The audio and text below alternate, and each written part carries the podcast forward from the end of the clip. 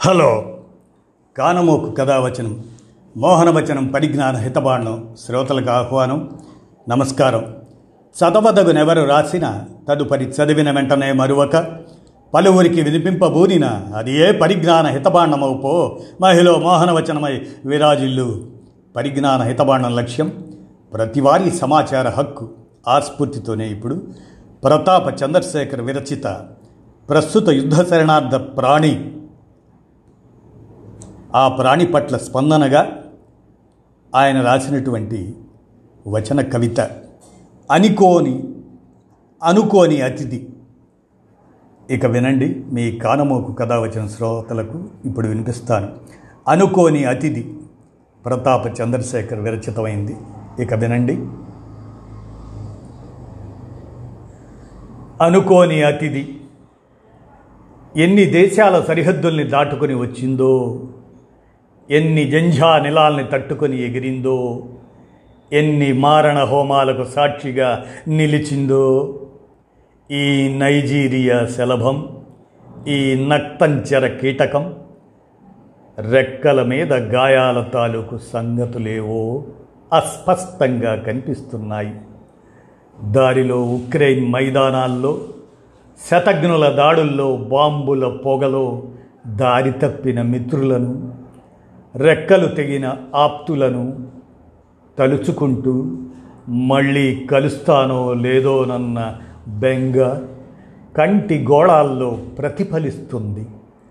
నిన్నటి నుంచి ద్వారం మీద నిశ్చలంగా వాలినది వాలినట్టే స్థాణువై నిలిచిపోయింది. సేద తీరుతుందో ఒంటరిగా కుములుతుందో నిశ్శబ్దంగా మానవ జాతిని శపిస్తుందో తెలియదు కానీ ఉదయ సూర్యకిరణాలు వెచ్చగా తగిలి ప్రమాదం లేదన్న నమ్మకం కలిగాక అప్పుడప్పుడు రెక్కలు మాత్రం కదిలిస్తుంది.